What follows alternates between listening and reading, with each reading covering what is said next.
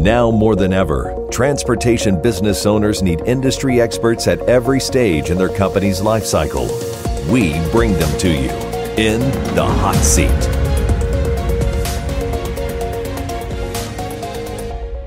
Welcome to In the Hot Seat with the Tenney Group. I'm Spencer Tenney. It's good to be with you. Got a great guest today, Matt Valentine from Cowbell Cyber. Matt, welcome to the Hot Seat. Appreciate it. Good to see you. Good to see you, sir. All right, you ready for this? I hope so. Let's do it. 30 seconds. Tell us who you are and what you do. Yeah, Matt Valentine, work for Cowbell Cyber on the sales team. We are a cyber MGA and risk management firm. What that means is in the insurance world, our distribution model is through independent retail agents across the country. So we sell cyber insurance, and then again, our technology is our risk management platform. We monitor 267 different data points, assessing the risk and becoming an extension of a company's risk management team. I think this is going to be a good one, sir.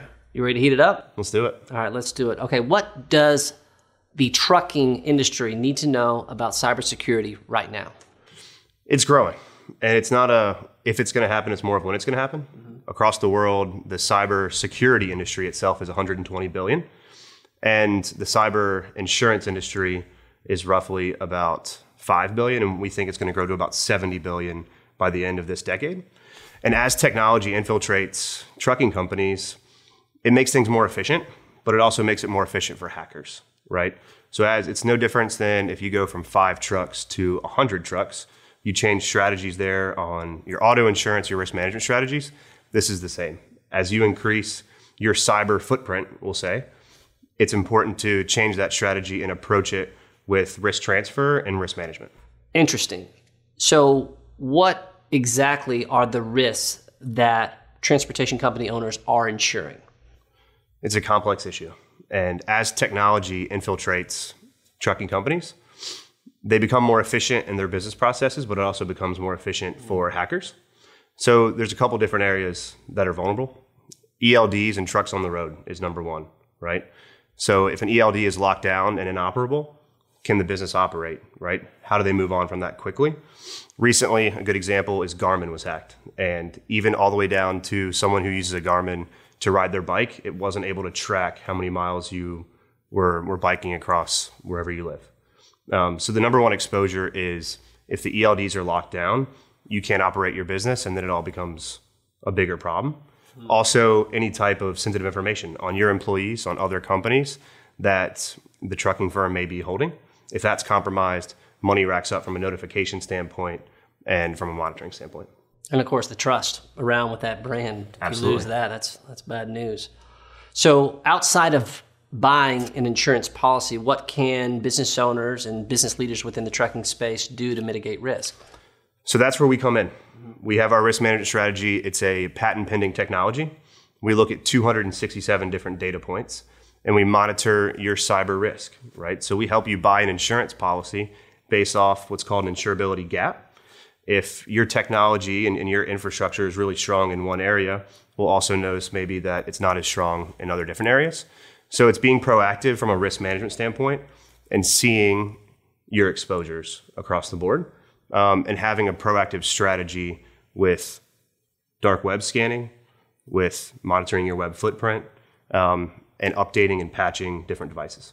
So, what are the trends around this specific issue that owners and leaders of transportation companies need to be aware of? So, the main point is it's not if, it's when. The cybersecurity industry as a whole is about 70, sorry, is about 120 billion dollars worldwide.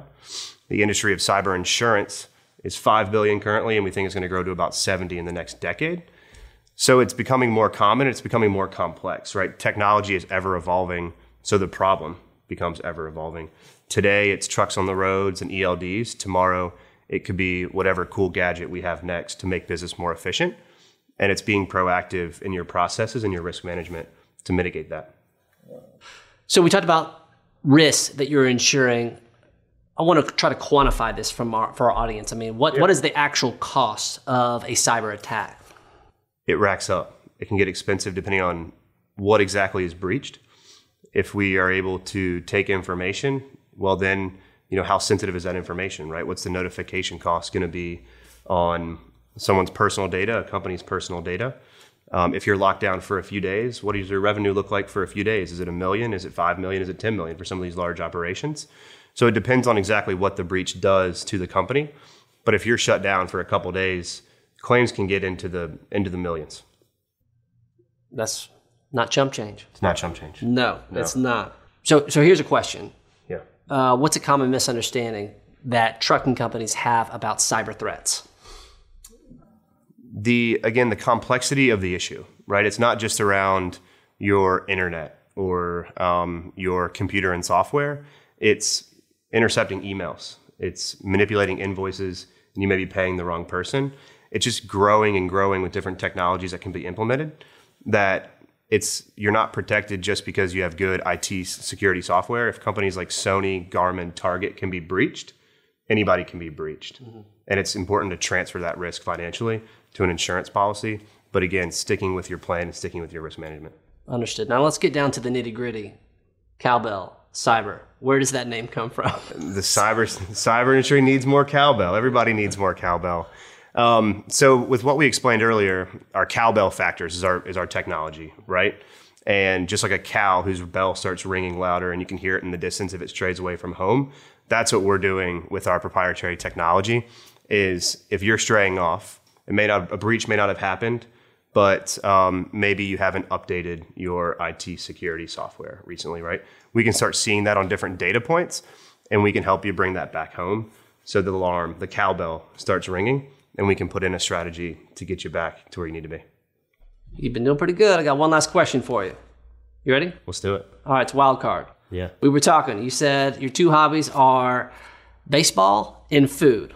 You got one last meal What's the food? What's the ballpark that you're eating in? Yeah, I, I'm going to use some hometown bias. I'm originally from outside Washington, D.C. Um, and so I'm, I'm going to say my favorite ballpark will always be the Washington Nationals Park, Nats Park in D.C. And my favorite food, there's nothing better than a cold beer and a hot dog at a baseball game, right? So we'll do hot dog, Nats Park in Washington, D.C., and hopefully with my dad. And we'll wrap it there, sir. Thank you for being with us. Thank you. Again, Matt Valentine. Again, I'm Spencer Tenney. Thank you for joining us in the hot seat. We'll see you next time.